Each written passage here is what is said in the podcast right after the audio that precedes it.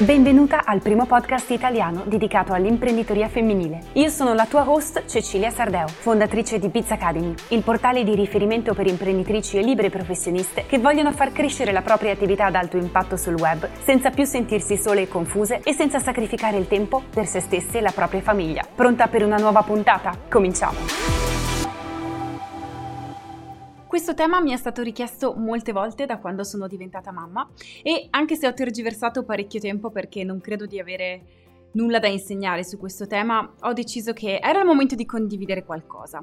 E in particolar modo le paure che ho avuto prima di, di, di diventare mamma, non tanto in relazione al diventare mamma di per sé oppure all'idea del parto che onestamente non sapendo nemmeno di preciso cosa fosse, non è una paura che che mi ha sfiorato se non proprio poche ore prima del lieto evento. No, n- non tanto quel tipo di paura, ma eh, tre paure in particolare che personalmente ho dovuto superare gradualmente prima di decidere di fare questo passo. La prima mi vergogno un po' a condividerla, eh, però va detta perché credo sia un mito che deve essere sfatato o sì o sì, definitivamente. Prima però un'importante informazione di servizio. Ricordati se stai guardando questo video dal mio canale YouTube di attivare la campanellina delle notifiche per sapere esattamente ogni volta che esce una nuova puntata. Se invece stai ascoltando questa puntata dalla tua piattaforma podcast preferita, ricordati alla fine di questa puntata di lasciarmi 5 stelle se l'hai trovata almeno un poco utile, come spero la troverai. Ok, ma torniamo a noi. Dicevamo la paura di... La prima paura che ho dovuto superare è stata quella di perdere il controllo sul mio corpo.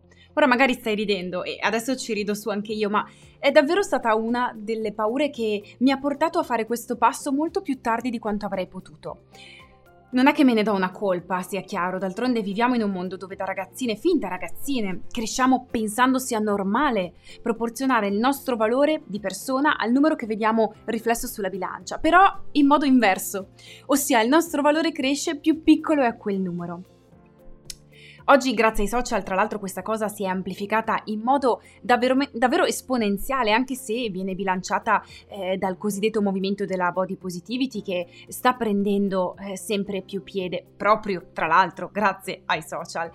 Ma tornando a, al punto della, della questione, personalmente ho avuto un rapporto molto burrascoso con il mio corpo fin, fino ai vent'anni suonati, direi.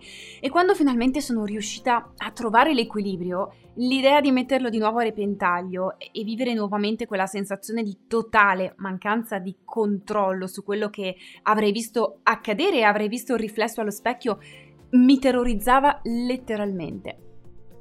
Sarebbe sciocco dire che durante la gravidanza non sono stata attenta a non lasciarmi andare almeno completamente, sprofondando sul divano, mangiando biscotti tutto il giorno, perché diciamoci la verità, la tentazione c'è stata più volte.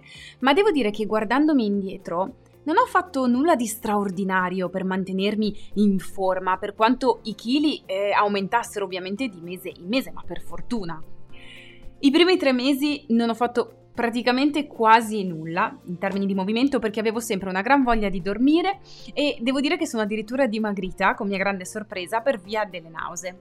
Poi dal quarto mese mi sono sentita una leonessa e ho riniziato a praticare yoga almeno tre volte a settimana, ma in maniera molto molto soft e molto blanda.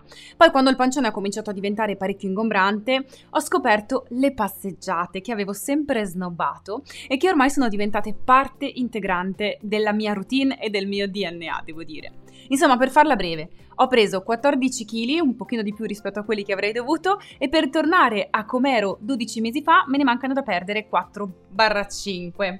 Ci ho messo un anno, anzi di più, uh, per avvicinarmi a quella che ero, ma la verità è che non me ne sono neanche accorta.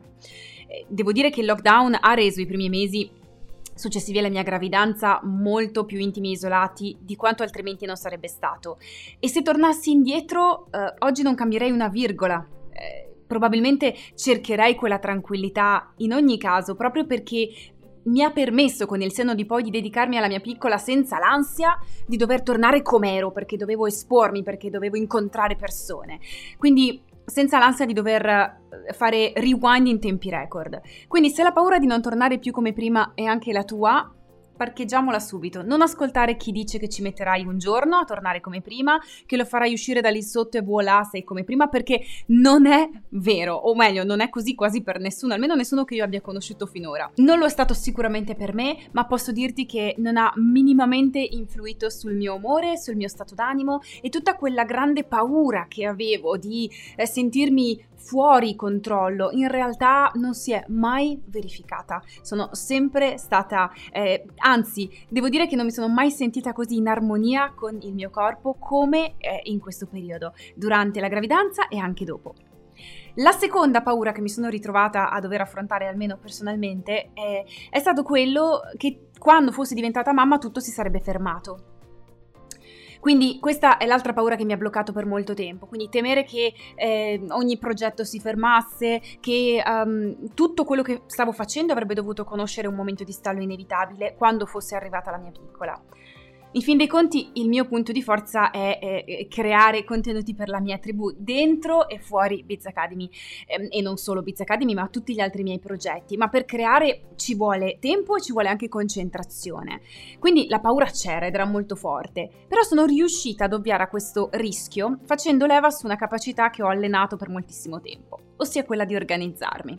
Praticamente ho giocato d'anticipo, sapendo che avevo sei mesi di pura energia, perché sono stata fortunata in questo senso, quindi tolti i primi tre di totale sonnolenza, sapevo che avevo sei mesi per avvantaggiarmi con la creazione di contenuti per almeno i primi sei mesi successivi al parto, quindi era un bel po' di roba.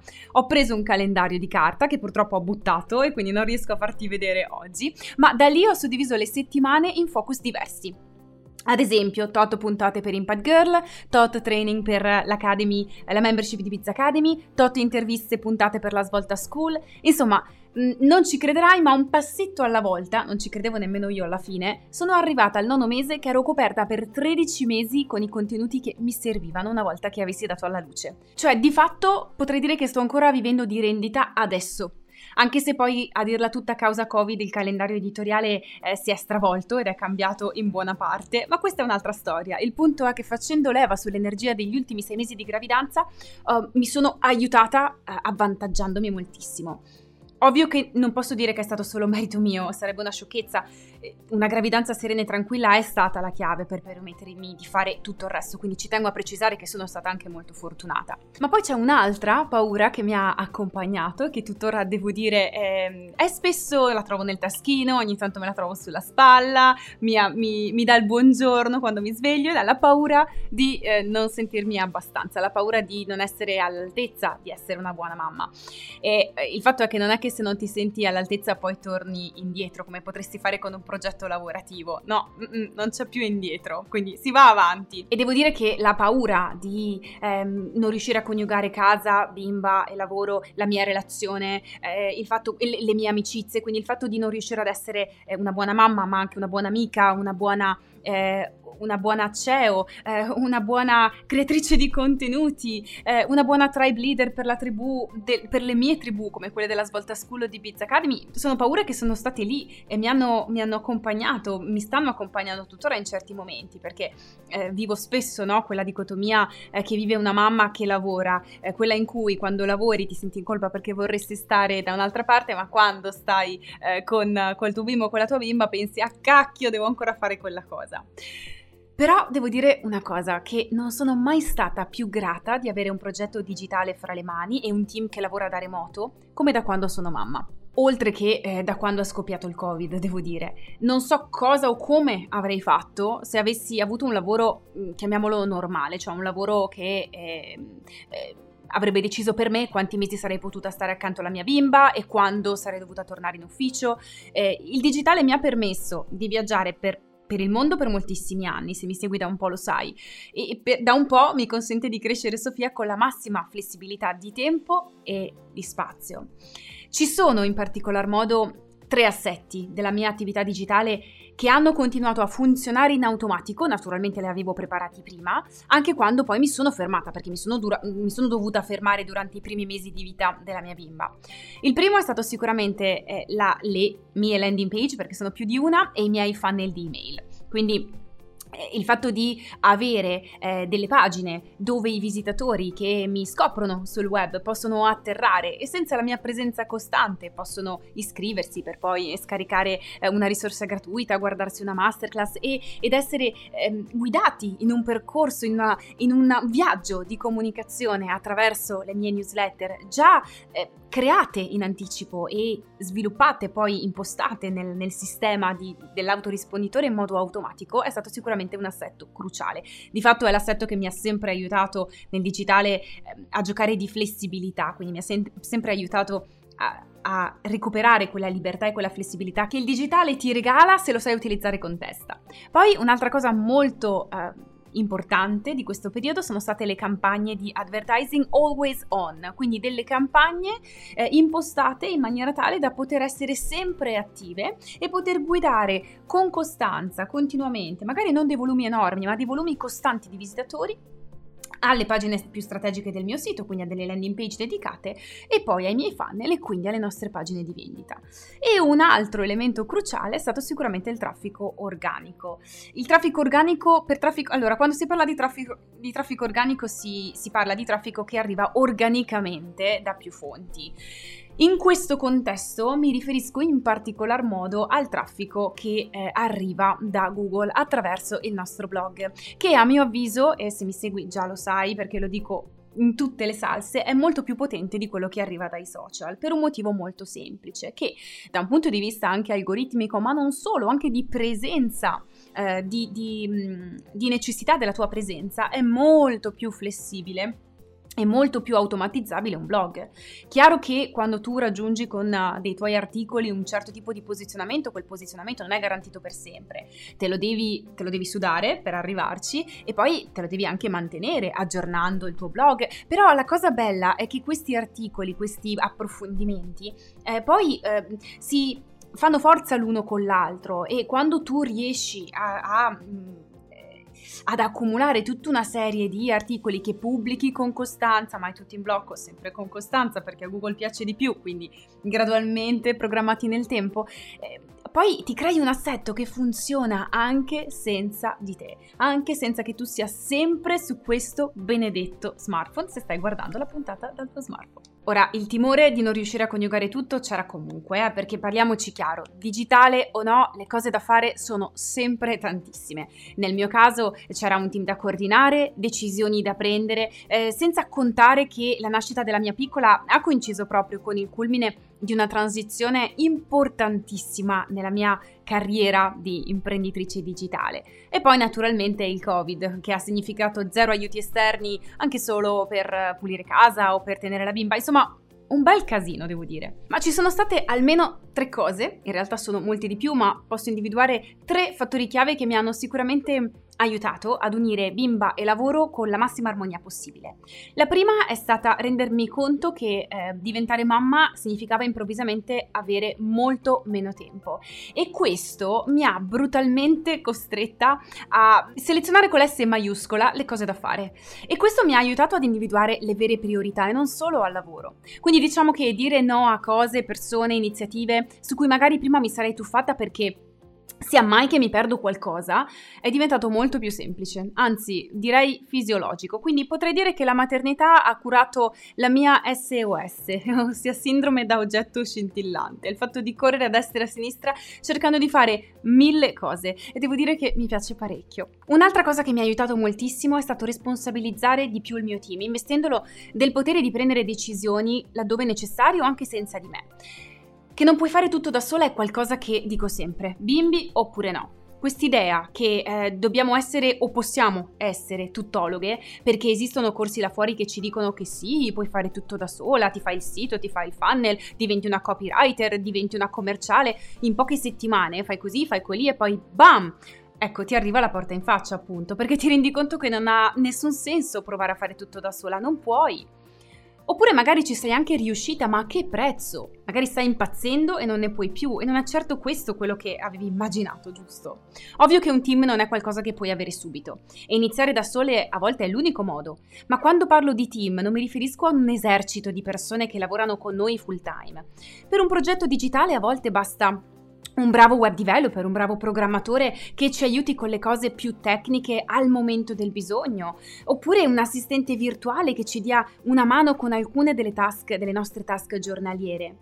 Sono sconvolta da quante ragazze arrivano nella membership di Pizza Academy eh, smarrite e completamente insoddisfatte per non essere riuscite a fare tutto da sole. Ma non si può, punto. Ecco perché, sempre nella membership di Biz Academy, mettiamo a disposizione dei pacchetti anche a ore con talenti di nostra massima fiducia, perché non si può non si può fare tutto da sole. Se hai un team e fai comunque fatica a delegare, cosa che accade molto spesso e quindi i tuoi ragazzi hanno sempre bisogno di chiederti ogni cosa, niente paura perché sotto al video di questa puntata troverai il link ad una tecnica molto simpatica per facilitare, diciamo così, proprio questo, la delega. Ma passiamo all'ultima cosa e non meno importante, anzi forse la più importante di tutte, che mi permette di unire bimba e lavoro in armonia un compagno che mi sostiene a spada tratta, dividendo con me ogni sfida pre e post gravidanza. Devo dire che non tutte le persone con cui sono stata si sono dimostrate, diciamo così, così potenzialmente mh, adatte a diventare dei padri di famiglia. Mi ricordo ancora delle conversazioni assurde con personaggi che um, mi facevano intravedere una realtà di grande libertà finanziaria dove io sarei rimasta a casa ad accudire i figli. Loro avrebbero continuato a, eh, diciamo così, portare la cacciagione in casa, eh, come se vivessimo nella preistoria. Avere un compagno che ti supporta non solo da un punto di vista ideale e teorico è fondamentale. Non credo potrei mai parlare di armonia tra bimbe e lavoro senza il mio. E per questo non smetterò mai di ammirare tutte le mamme single che per i motivi più diversi si ritrovano a crescere e mantenere i propri bimbi da sole. Siete le mie eroine, a voi va tutta la mia stima e tutto il mio rispetto. Mi sento di concludere questa mm, puntata decisamente poco business di Impact Girl sottolineando che non c'è nulla di male nel decidere di non volere un figlio. Solo prima di arrivare a questa conclusione definitiva, e chiediamoci perché. Io ho pensato per tanto tempo di non volerne uno, di non essere proprio portata, quando in realtà nel mio caso specifico era solo paura, anzi tante paure unite insieme. E ora mi chiedo perché, perché diavolo non l'ho fatto prima.